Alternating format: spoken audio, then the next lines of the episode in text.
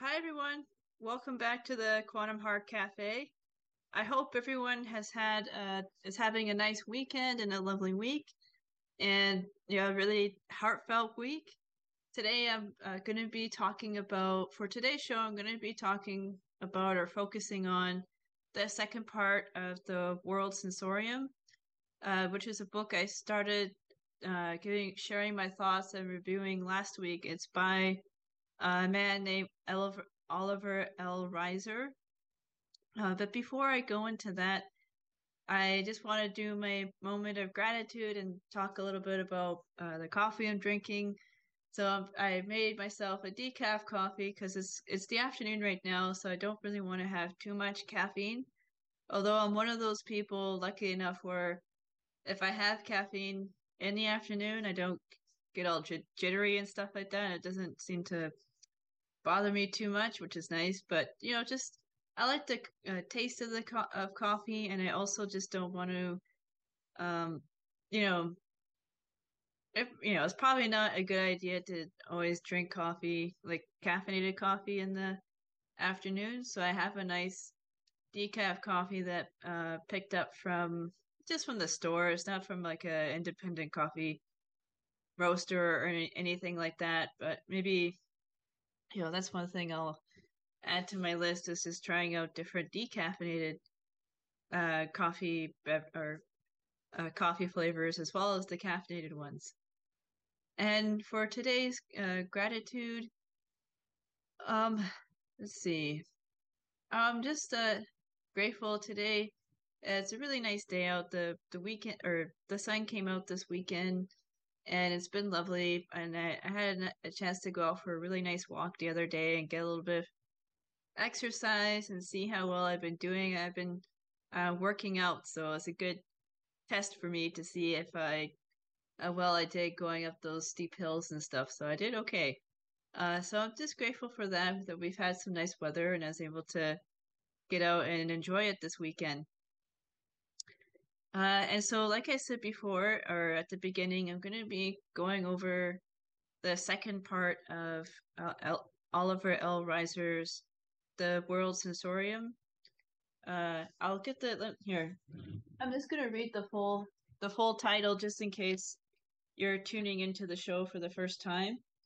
So the book is the uh, World Sensorium, the social social embryology of a of World Federation, 1946.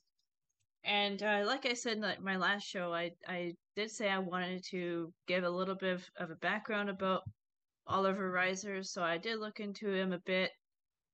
And I also want to just give a quick correction as well, because I think last week I kept talking about, I think it was experiment, I kept calling it exper- experimental biology or experiential bi- biology. what I meant to say was uh, emergent biology. So the emergent biology is related to the topic of the morphic, of more, the morphic morphology and the morphic morphogenic fields. I keep saying I think I keep saying it wrong, but the morphic uh, field. So it's related to that. Emergent biology is another name for that. And I think I'll just refer to that. I'll just use uh, emergent biology uh, moving forward, but that's essentially what it is. So if you're familiar with the, there's a guy named Rupert Sheldrake. He wrote a lot of books about morphic resonance and uh, the morphic fields.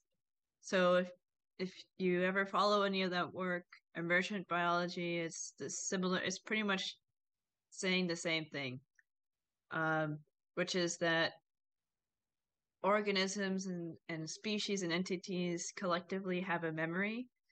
So when something happens in one part of the world, let's say, you know, flies get a new way to see, or um, you know, maybe birds get a new, uh, figure out a more, uh, a better way to hunt or a better way to make nests or or something, something that is advantageous for one species. Well, then the probability of that trait appearing in another part of the world goes up uh, because it's like it goes into this collective memory and so the the following generations remember that, and so they start and they um, they they bring that trait if it's useful. They continue bring get um, bringing that trait into the the newer generations. So I, I hope that makes sense. So uh, Oliver L. Reiser, uh, he was born November 15th, uh, 1885 and died June 16th, 1974. He was a medical, I think he was in the medical corps during World War One, and after which he uh, established a career as a professor in philosophy at the University of Pittsburgh. And he was a writer, so he this isn't the only book he wrote. Uh, he wrote the integration of human knowledge and uh, cosmic humanism. So he considered himself to be a cosmic humanist. I haven't read any of his other books. I'm not entirely sure what that means. Um, what was interesting though, when I was looking for his biography and his obituary, they the write-ups never mentioned the World Sensorium. Like they mentioned some of his other books, but they don't mention this one. And I always find it funny how like the important stuff, the stuff to the powers that shouldn't be, don't want us to know. It's often maybe it's that they lie about it, they make fun of it, or they omit it. So in this case, they omitted this book. Like they talk about his other books, but they omit this one, and it's probably because it's disturbing. Like I, when I was reading through the, and you'll see in a minute when I start talking about it. But when I was reading through the second part of the book, I was kind of, I found it more off-putting. I mean, it's important, so I kept reading it because uh, I think it's important to understand the ideology behind what we're seeing with the rollout of Web 3.0 and you know this push for Human Plus and, and Life Plus. Um, so that's why I think this book is really important, and I highly encourage people to read it. Uh, and then just to finish off his his little bit of history, he was also he so he considered himself a cosmic humanist, and his writing, at least in the World Sensorium, kind of reflects this because he he's really focused on this world brain and and consciousness and all this stuff. And then he was also close friends with Albert Einstein and remained close friends with him up until his death. And to me, this is kind of also telling because a lot of people were influenced by his writing and his work. And so, and his work and his writing has influenced a lot of the scientific humanism and kind of what we're seeing unfolding right now. And I think that's important. I think it's important to like to think about these things and think about the people that they were associated with because like it's like it feels like they're all in on it and these figures like einstein like they're usually you know i mean they're they've been held up in society as very accomplished uh, scientists and physicists and so on and I I know I, I don't know. I'm just getting to the point where I, I think at least for me it's important to scrutinize a lot of their work. Like I'm sure there's some good things, but you know, like with the World and Sensorium, if they're trying to promote this utopia or trying to make people air quote better, I something about that really bothers me because there's a very dark side to that and um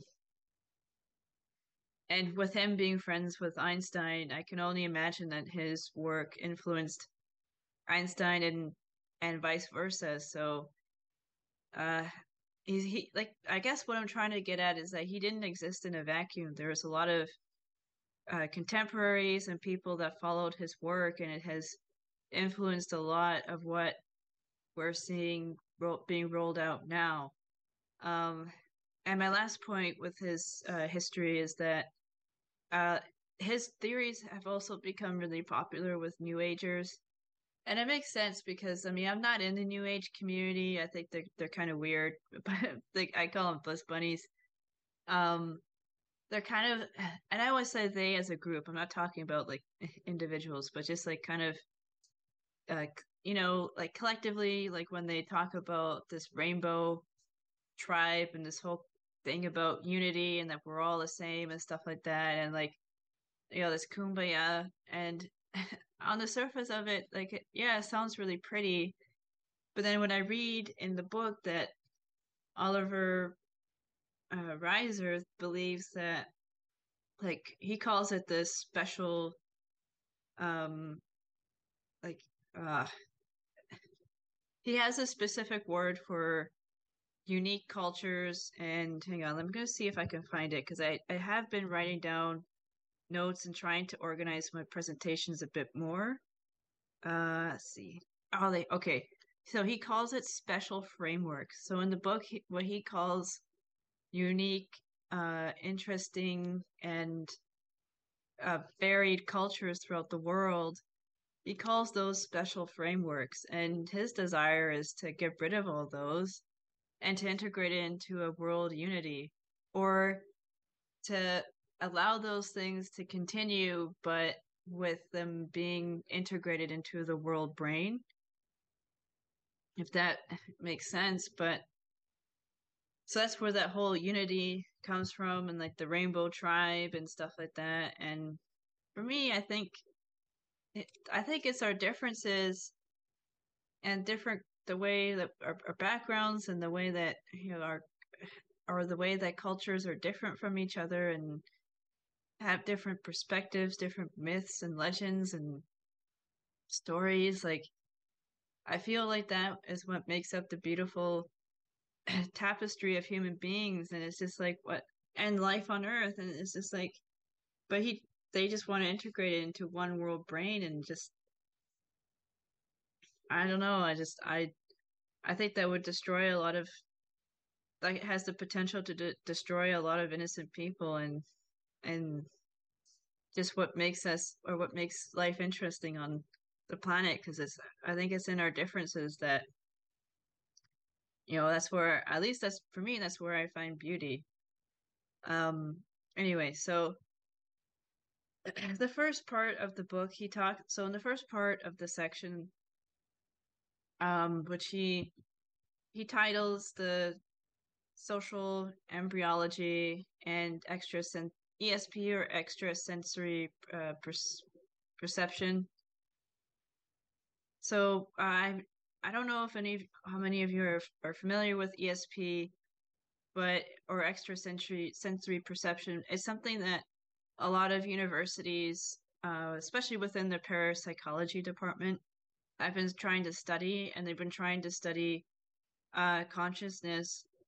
And what extrasensory perception is is like the you know how like people have the um maybe have uh, clairvoyance or they have um like kind of extra like psychic abilities or telepathy um you know maybe they they can have premonitions and so on so that's kind of what the extrasensory perception is if you're not familiar with ESP and for the rest of the presentation, I'm just going to be uh, using the abbreviation ESP, but that's what that means. And and in the book, Oliver Oliver L. Reiser treats this as like a new ph- phenomenon.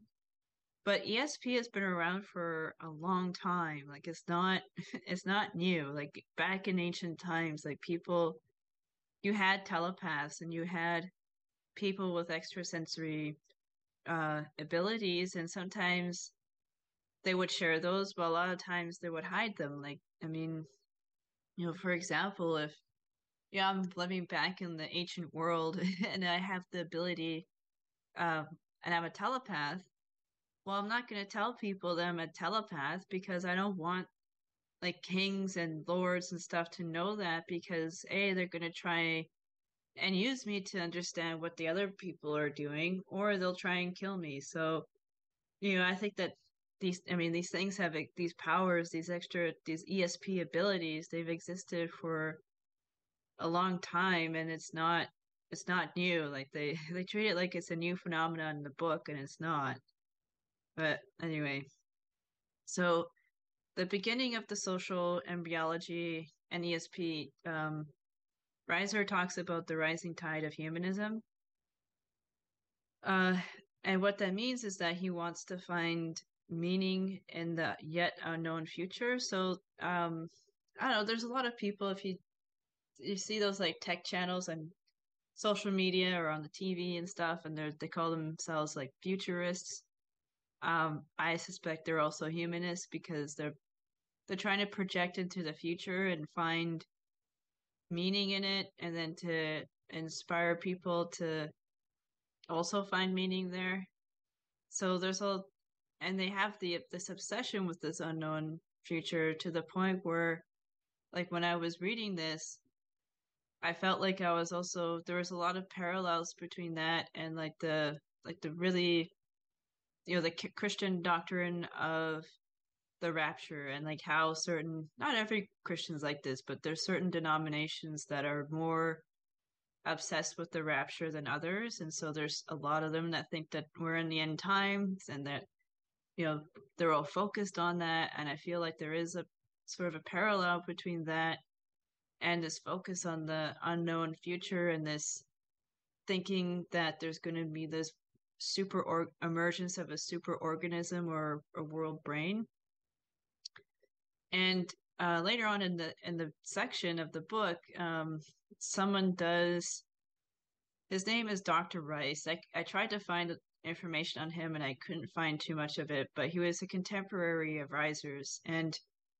in part of the book he he kind of talks about how scientists are now the new prophets. And if you ever like well i don't really watch the news anymore. Unfortunately some of my family members still do and i haven't been able to convince them otherwise so you know sometimes i'll be listening in on um a news segment and there'll be like a scientist or a doctor online a doctor there and everyone's referring to their expertise and they're being kind of held up on a pedestal. And so that kind of reminds me of the whole prophet thing. Like people really, like people really taking their words as like gospel, you know, especially when it comes to medicine and stuff. So I thought that was an interesting parallel because we're seeing this now, and like the book was written in in 1946, but it's almost like uh, scientists in this day and age have become almost like priests in a way, and and in a way, and it kind of makes sense because if they want to, you know, push humanity towards this world brain or this one world government or one world religion, then they'll it makes sense that they'll put scientists as like that priest as a, as an equivalent to that priest class where you know you're hurting the followers or they're trying to hurt the followers towards this this future this unknown future. Um and and Reiser believes that the that the cure for the social our social ills is a complete integration of scientific economic religious and social thinking into this new world into this world or into this world brain that he keeps talking about like the superorganism. And that this integration will be the base of a pro of this program for the world brain. So um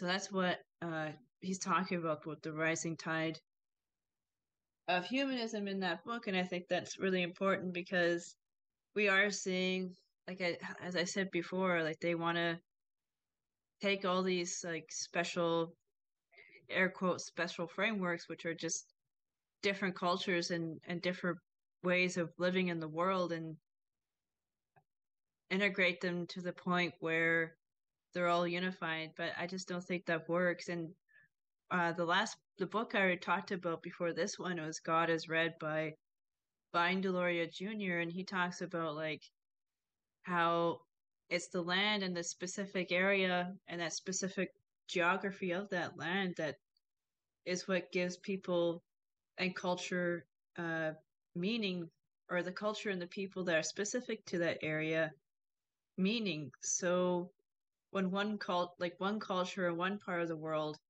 is going to be different from another part or uh, culture in a part of the in, a, in another part of the world because the lands are different and the spirits of that land are different and and the and that is one of the reasons why i i just don't see this whole unifying utopian thing working because we're all different and that's okay. There's nothing wrong with that and like i said before i think there's beauty in differences but they don't see it that way, and so they're hoping what their what their goal is is to find is that is to create like a universal language, a universal culture, which will be the basis of the world brain.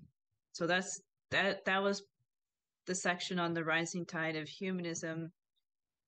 And then, like I said before, uh, Dr. or not Dr. Oliver L. Reiser spoke about a colleague named Dr. C. Hilton Rice. And I'm not sure if he's like related to the Rice University. Again, I when I, I, I only I didn't have too much time this week, but I, I tried to search him and uh, when I tried searching for him, I couldn't find too much about him other than what I knew about from uh, the section in the book. So, uh, Oliver L. Reiser had in the book he publishes a series of letters that he's received from Dr. Uh, C. Hilton Rice, and it's about. Um, and Dr. Rice talks about because he did a lot of research because he was a contemporary and a friend of Reiser's, and so he believed uh, in he also believed in the emergence of a or the rise of a superorganism, and he also did research into ESP. Uh, so he wrote a theory uh, which Reiser shares in the in the book, and, and you kind of get a sense of his theory as you read through those letters and what he what Dr. Rice or what Dr. Rice wrote was that he thinks that uh, in his theory, which is called the visible organism, uh, he thinks that man is an embryo of God, and that one day man will have the same, um, I think, as omnipresence and omnipotence as God. So be able to see everything and know everything. And he thought that um, light is the soul of matter and it can be and it can be transformed into uh, psychic essence and i'll get to that a bit further in the book because reiser uh, a little further on in the section he, he talks about that as well. So and then also uh, dr rice thought that each individual is like a god's neuroblast. So i wasn't sure what that meant but reading through that section i kind of what I thought about was how each or what I what I kind of understood was that each you know how each cell or each nerve makes up a whole. So for example, like the brain is made up of thousands and thousands upon maybe even probably like millions of cells. Our whole bodies are made of cells. So each individual cell is a part of this whole. And so uh, Dr. Rice thinks that, you know, he, he uses that analogy of the neuroblast to say that, you know, each individual is like the cell of of God and this emergent God that is coming into the world. And and that's why he thinks that we're evolving to have both ESP and just regular sensory perception, which is like our five senses. And so he thinks that because there's this, that man is now this embryo of God and that we're going to be giving birth to this superhuman godlike organism, that we're going to need a new religion and a new social science for this world, for this as of yet unknown world.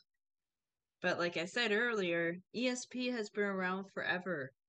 Like it's not new. Western sciences can is treating it like new, like it's new, but it's been ex- in existence for a long time. Like a lot of indigenous nations have people like um, you know uh, medicine people and, and spiritual healers and so on that have these gifts. They, uh, a lot of African spiritual traditions have people that have these gifts, like the same, you know, similar to the healers and um, you know and, and spiritual guides and so on like there's people that have this there's people and all over that have these things like ha- like just think like have you ever had the i mean i've had this experience where if you're thinking about someone and maybe it's someone that you haven't talked to in a while and actually i had this experience recently where someone that you haven't talked to in a while. Maybe it's a friend or an old colleague from work or or what have you. I mean, you are on good terms with them. You just kind of, you know, life gets busy. Maybe you don't stay in contact with each other as much as you did before, but then you start thinking about them. And then maybe a day, two days later, maybe a week later, you see that person. You see them out walking. You see them at the bus stop or at the store, and you're like, oh, hey, how are you? Like, you know, I've been thinking about you. How how's it going? And so you kind of are able to re reconnect with that person. Like I, I had that similar experience yesterday or a couple days ago where um you know a couple I saw someone that I, I had been thinking about uh, like maybe a few days or a week before that. Um I saw him at the bus stop and we said hi. Like at first I didn't recognize him because he kind of changed a bit. But you know, I said hi and we started talking and uh, catching up. Couldn't stay long, but you know, it's just an example of like how um, we already have that extra sensory perception. Like if we can think about, like when we think about a person that we want to talk to, and then we see that person a few days later or a week later, like it's just similar with the manifestation. Like if you think about manifesting a new job or manifesting um maybe manifesting a relationship or manifesting a, a fun trip somewhere or manif- or you know there's so many things like if you're thinking about it and you know and you're visualizing it and maybe you're making doing things to uh, kind of create that manifestation and then maybe a, a few days later a few months later or even a year because sometimes you know the universe you know she likes to move at her own pace. She's not gonna let you know you don't tell her what to do. That's doesn't work that way. But eventually you know if you it you know it, it shows up like eventually it manifests and then you're just like oh cool i have a a nice job and you know i, I really enjoyed that trip to hawaii or whatever it is like we have those gifts this isn't new and they're treating it like it is and, and they want to like create this whole like super organism around it. It's crazy. Uh, and then just a little bit more about Dr. Rice. Um, he think uh, so. Dr. Rice also thinks that uh, science. So you know how I said earlier in the presentation that science and you know religious do- or scientific doctrine and religious doctrine are starting to have a lot of parallels with each other like the the whole science of the moving into the unknown future and becoming this world organism uh, is very similar to like the book of revelations and the rapture where we'll be going towards this kingdom of god and, and jesus is going to come he's going to separate all the believers non-believers um, i think the world brain or the this planetary organism is maybe closer to Genesis than it is to the Rapture. Uh, but it's kind of a similar thing because it's almost like this creation story, and like I said before, now prophet, now scientists are like the new prophet, and these scientists have this vision of becoming of this scientific humanism that will usher us in towards this this global brain, this world sensorium.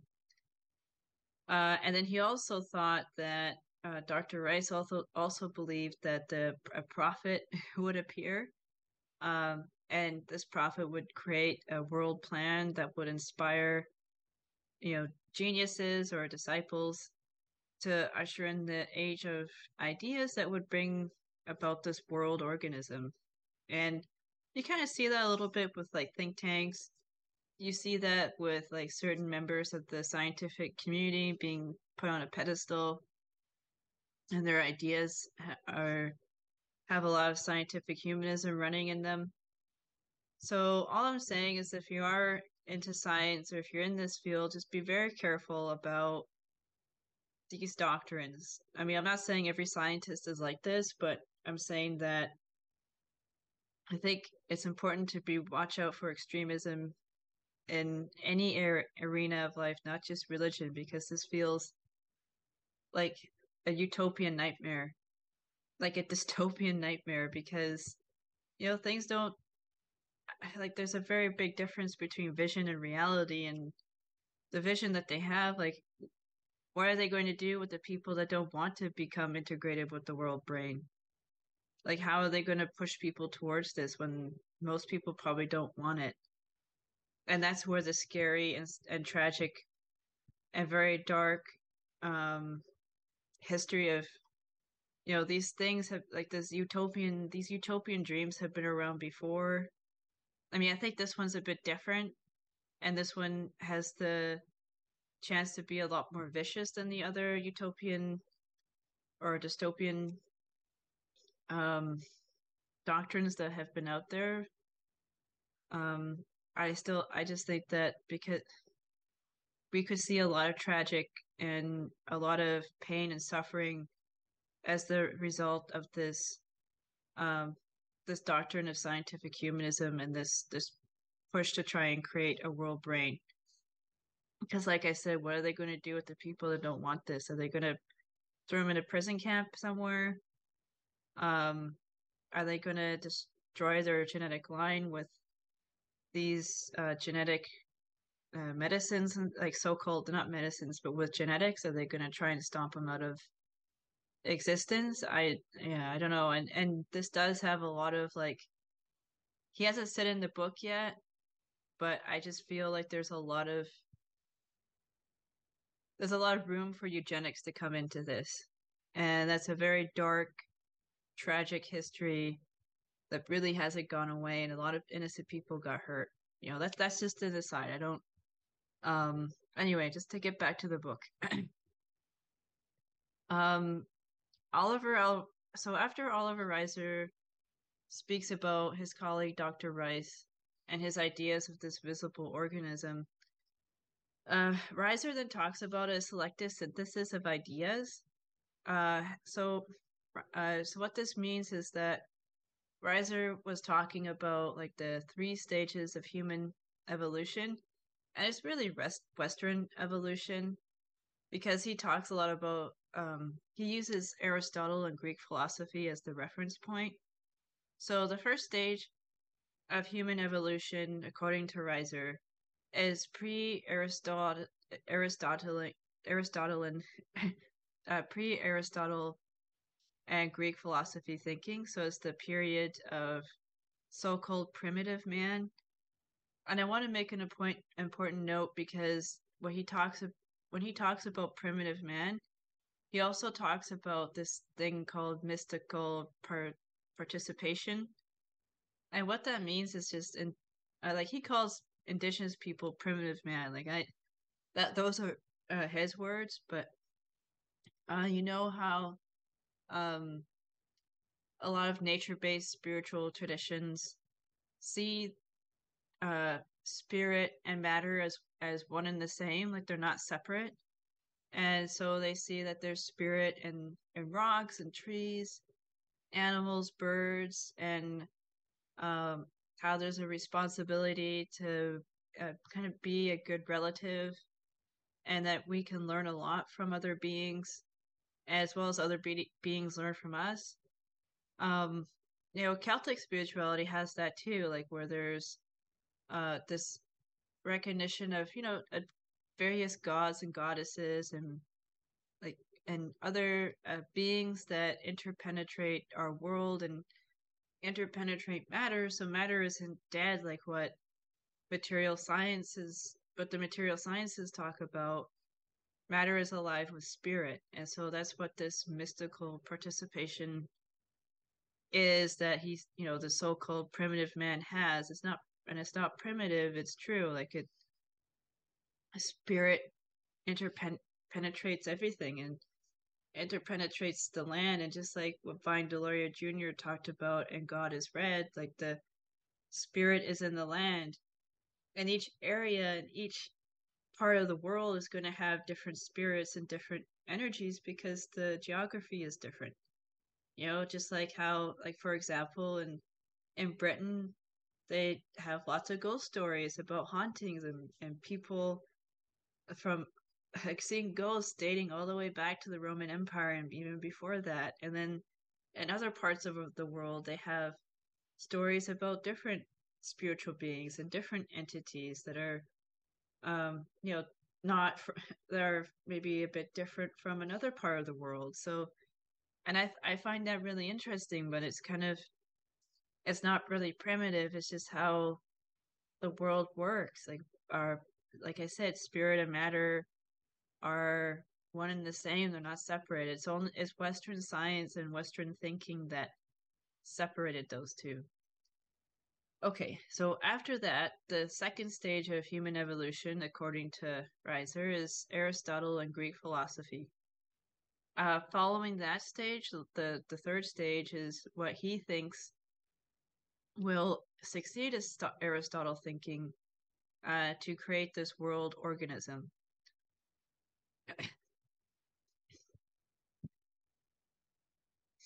and this is where this the study of ESP comes in because he thinks that um, he thinks that ESP comes from the psychic fields that human minds collectively create together. So just like the analogy of the individual cells making up the whole body, it's like individual human minds make up the whole psychic uh that's a psychic collective.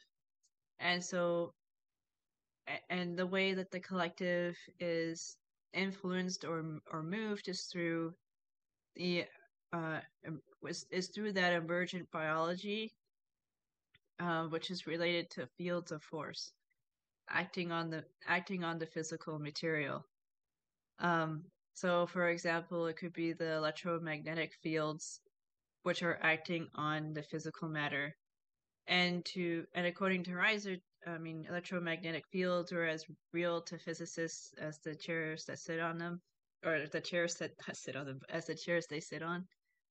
Um,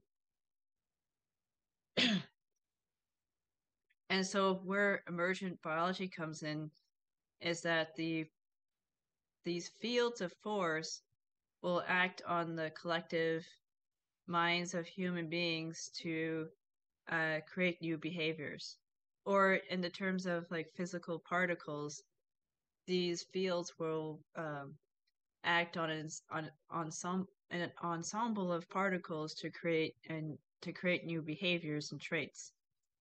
Um, uh, believes that each living entity lives in a field, and that there are microfields that make up the macrofields. So, if we all, as individuals, live within these fields, then our individual, when we come together, our individual fields make up a macro field. And I do agree with that. like I like I do think that morphic fields exist. I just completely disagree with that.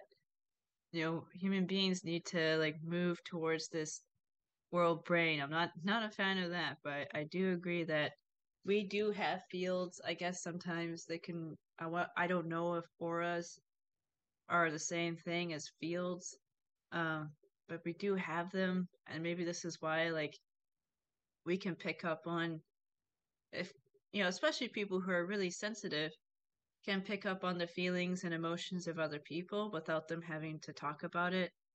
Like, you know, if you come into a room and you kind of feel like it's a bit gloomy and everyone's not looking too good. And you know and maybe you found out that they got some really um tragic new news about a family member or maybe a work situation. Um like i had this experience where i was working uh, it was about a year ago and it was when like bitcoin was really all the rage. I guess it's still now. I'm not a fan of bitcoin for the and i'm not a fan of uh blockchain but a lot of people about a year ago where I was working. They wanted to make some money, so they invested into these uh, tokens, and you know everyone was super excited, and they're all saying, "Oh yeah, I made thousands of dollars," and blah blah blah. And then one day I, I walked into the lunchroom, and everyone was dead silent. You know, I could pick up on like people being stressed out, people being sad, and the thought came to me, "Oh." I think something happened with those tokens, and that's when someone said, "Oh, the market crashed or something," and they lost. A lot of people lost a lot of money, so that was. I mean, it was sad, and I hope that they don't um, take that as a lesson not to mess around with this stuff. But you know, that's just an example of how you can walk into a room and pick up the mood of the room without even talking to anybody. That's extrasensory perception. And that's an example of having of each person having a field and then being able to pick up on the field of others and like the field of the room, if that makes sense. Um, and then Reiser believes that the psychic fields emerging from emerge out of the biological ones, and that human beings will have the same powers as God. So again, with the I have to have a little bit of coffee because this is some of this stuff gives me a headache. But yeah, he thinks that these are recent uh that these psychic abilities are recent and they're coming out of uh, emergent biology and that they're leading human beings to become like a god. Um, I don't know, that's pretty presumptuous, but um, this is what they think, and they want. And I, don't, you know, and I don't think they're talking. I don't think Oliver Oliver L. Reiser is talking about like the average person when he says this.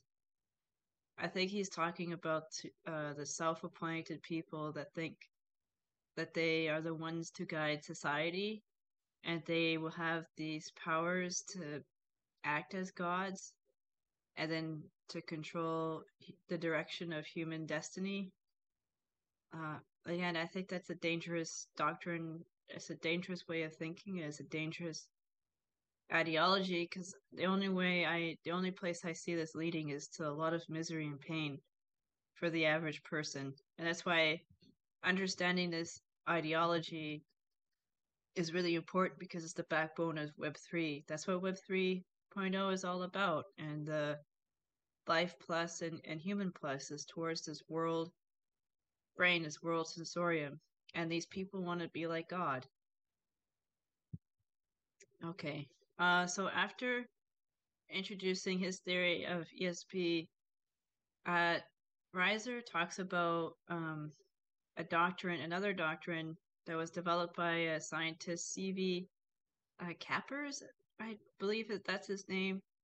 I didn't have a chance to look him up either, but um, but in the book, Reiser talks about how Kappers created this neurobiotaxis uh, doctrine, where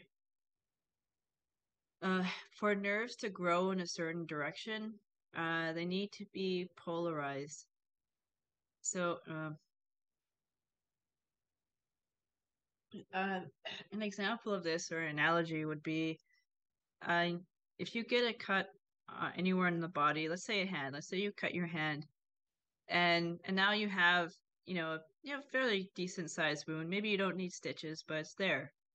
And so the nerves sense this uh, stimu- this stimulation, they sense this pain, and they become uh, through bioelectricity, they become polarized, and so they begin to move in the direction of the stimulus, which is the cut.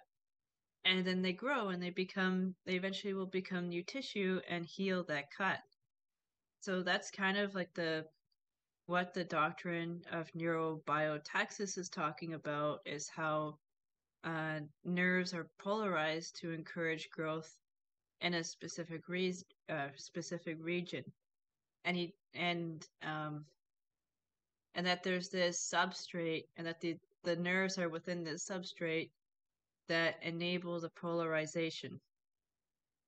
Um, and what the polarization is, is a difference in electrical growth potential. So think of a battery, or at least when I'm reading this, I'm thinking of a battery and how there's a positive and negative on the terminals, and how that positive and negative, it, it, in order for, like, okay, in order for electricity to flow in a circuit, there needs to be a difference, um, a differential between the positive and negative. If there's no differential, then there's no flow of electricity. So, um, I hope that makes sense. But the, na- the the way electrons flow is they flow from negative to positive, and so if ele- if the negative electrons sense like the positive electrons, then they'll move in that direction and you'll get a, a current going. Um, you know, negative electrons aren't going to move towards other negative electrons. They're going to move towards uh, the positive ones. And so it's that difference between the negative and positive that gives uh, that differential electric growth potential, if that makes sense. And and the and so what, what the reason why Reiser introduces this doctrine is because he wants to, he's trying to find a similar social analogy to the neurobiotaxis because he envisions um, this polarization being used on human beings to move us in the in the direction of creating this world brain. And uh, throughout this, uh, throughout talking about this doctrine, he also talks about how the the nerves live in the sub in that substrate, um, and it's that substrate that creates the polarization. And that got me thinking about well, pol- like the a lot of the polarization that we see in in society as a whole. And I was thinking today that maybe the substrate that we're in right now, it, eh, one of them is social media. Um, I got off a lot of the social media channels. I'm only on a couple of them now, and I'm glad I did. Because uh, when I was there, I noticed that, like especially on Facebook, you know, I noticed that a lot of the posts and a lot of the content was polarizing. Like it was, but it was set to specific values and emotions that uh, the AI or the, the algorithm knew that I would react to. And so I would see these stories and then, you know, I would, you know, react. And I mean, this is before I kind of understood what was really happening, but you know they they would put put uh, post these stories and then uh, to get a reaction right to stimulate that growth in this specific direction and and maybe the other substrate is storytelling and narratives so stories and narratives that are designed to make us polarized so that they can manipulate us to grow in a certain direction.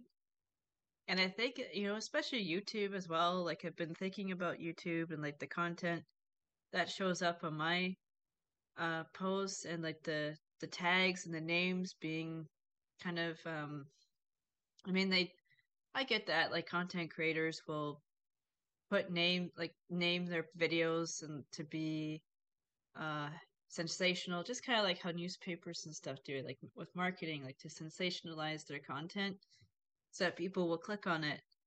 Um, and that kind of creates a polarization, right? And that that happens a lot on YouTube, especially with like the the so-called left and the so-called right, you know, being polarized and what we need to understand is that they need they need to integrate all of us into this world brain. So, yeah, they're going to use different stories to polarize different people so that they can move us in that direction. It's not one or the other. They want the left wing and they also want the right wing. And they want to eventually integrate them for the purposes of the world brain. So they're going to polarize people on purpose so that we they can push us, they can manipulate us to grow in the area with the biggest with the most stimulation if, if that makes sense. Like thinking about the biological the analogy.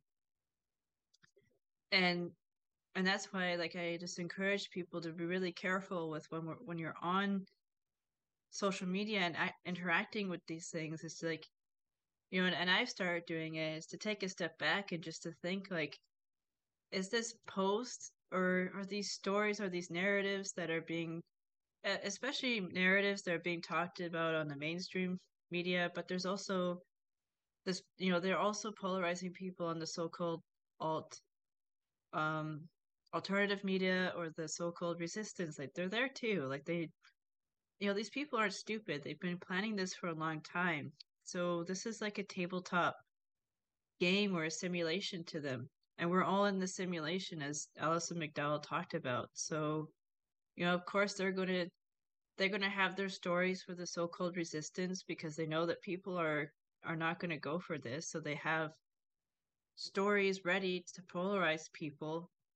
And then same thing with the mainstream media. They also have stories that are going to polarize people. So all I'm saying is, is it's really important to take a step back and to think about like, okay, this is supposed okay, so this is kind of polarizing and I wonder why and I wonder what direction they're trying to pull me in. Um, you know, just to really critically think about this and really like thinking about the our emotions as we're reading through this stuff because you know the mind and emotions are they're not separate they're they go together you know unlike what western thinking has done where they separate the where they separated mind and emotions anyway so uh, Oliver Reiser continues to talk about the doctrine of neurobiotaxis and saying that the, the direction that uh, embryo nerve cells grows is influenced by the bioelectric processes that stimulate a, a region so that the embryo will grow towards a particular direction. And like I said, that's done by polarizing the embryo, so it will go, it will uh, grow towards a particular region. Uh, the embryo will be attracted towards the region with the greatest uh, stimulation. And like I said, he wants to use this doctrine of neurobiotaxis to polarize us, to move us towards the world brain. So it's really critical to think about the media and to think about the stuff that we are um, engaging with on a constant basis and if it's polarizing us. Because if you feel like it's polarizing you, probably is. Um, so after introducing the doctrine, he then goes on to talk about the mystery and majesty of light. Uh, so Reiser uses the example of how the optic stalk in our brains was developed to enable us to see both visible light and ESP. And he thinks that emergent biology had a role to play in that because um, our species developed the memory of having eyesight as well as uh, and I guess as well as ESP. So um, you know, as soon as that trait emerged, uh, our species collectively remembered that, and so future for future generations, we developed that optic optic stalk in our brains, so we would be able to have this the ability to see visible light as well as ESP. Uh, and and um, and so it's kind of like the light from within meets the light from without and Dr. Rice also had the same thought that the physical eyes see the material and the mind's eyes see the psychic field. So, you know, he thought that, you know, this through emergent biology, we got vis- visible the ability to see phys- the physical, but then also the ability to see the non physical through ESP. Uh, and then to summarize the majesty of light, uh, thinks that we're headed towards a future where the human mind is reaching out towards its own object of perception, so that would be God, and uh, moving towards the source of ESP, God again, uh, to become a world's uh, cerebrum. So the cerebrum is in our brain, uh, where individuals become integrated into the social nest of the superorganism the World Sensorium. And there's the title of the book. Um, so human individuals will come together to form the World Sensorium uh, throughout the space time of the psychic ether. So that, you know, I'm thinking as I do future shows to start talking about like their research into consciousness because they are really interested in consciousness because it's that psychic ether.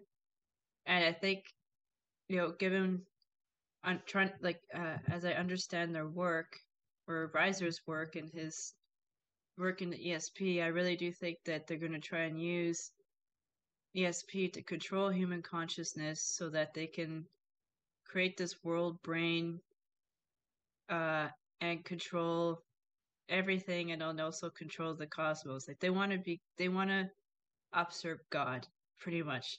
they want to take God's place. Uh, Reiser um, then talks about the cortical thalamic integration. And what that means is the integration of mind and emotion once again. Uh, so remember how I said that uh, indigenous people and a lot of Af- African people, like the spiritualities, they never really uh, separated mind and emotion. Like that happened in Western thinking, where you know you had the object separated from the subject, so it all became just object and mind. And so what Reiser is talking about is reintegrating that again. Uh, so reintegrating mind and emotion, uh, and reintegrating science and religion, uh, because then that will. He thinks that once that, excuse me, once those things are reintegrated again, that we'll have, um, we'll see more ESP emerging in people. And uh, he does talk about that there is strong a strong relationship between visual, optics, and emotions, and I think that's true too. You know, think about movies and images and how those are able to evoke emotions in people.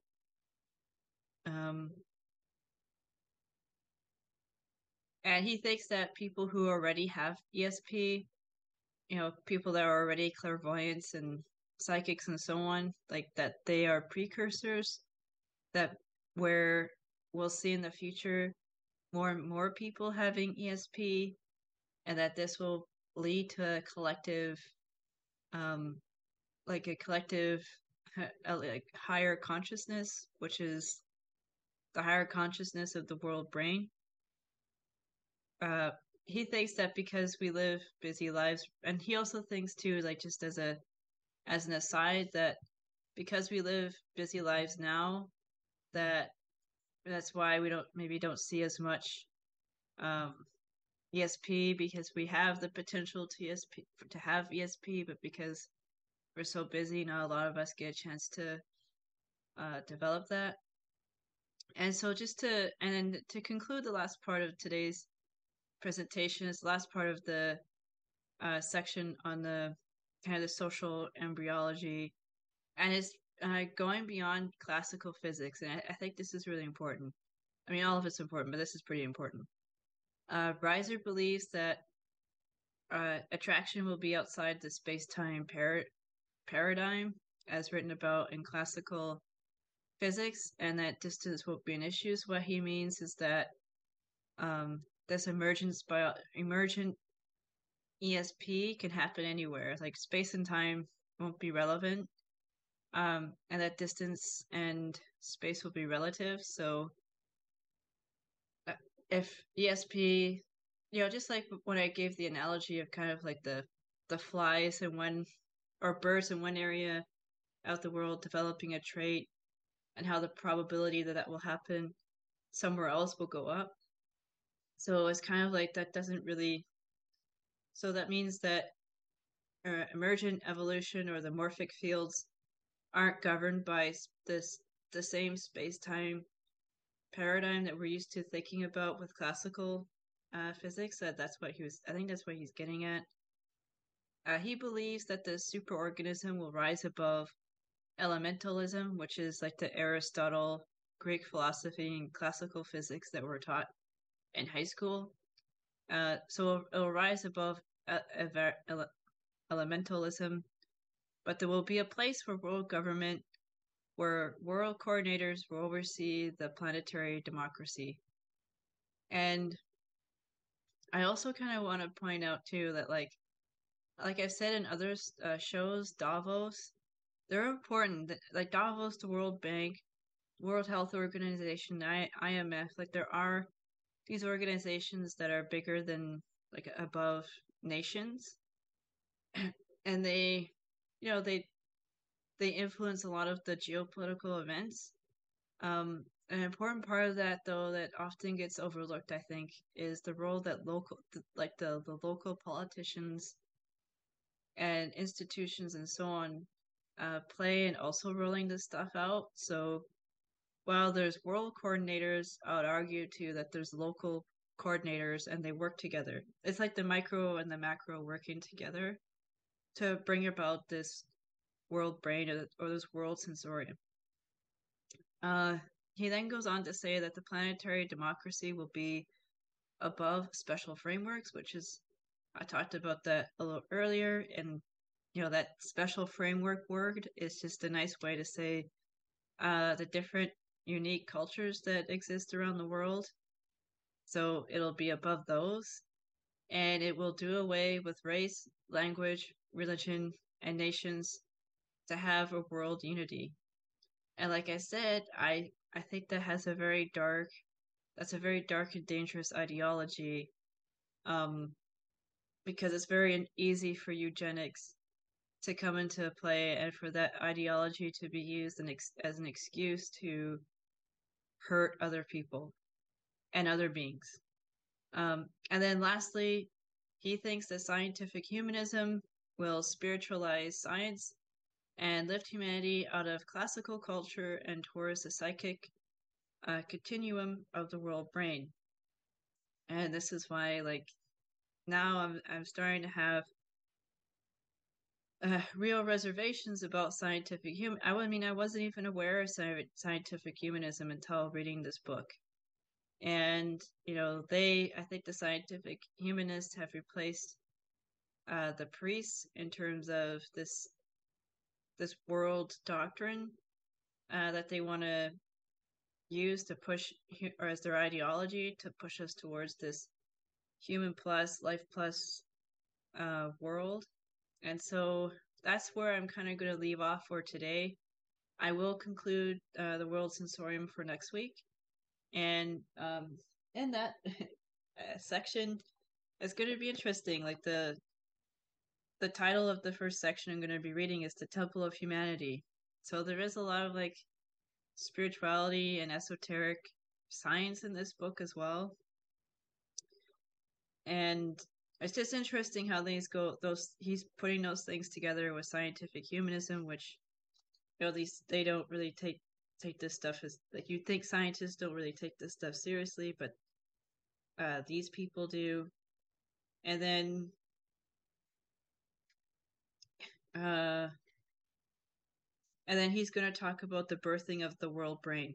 So that should be interesting. that should be an interesting uh, section to talk about and to, and that's when I think I'll give more concluding thoughts and more like concluding uh, statements. For now, I'm just going to leave it here because there's a there's quite a bit of information in that section, and uh, I hope that people get something out of this because, it's, like I said, I feel like it's important to understand this ideology.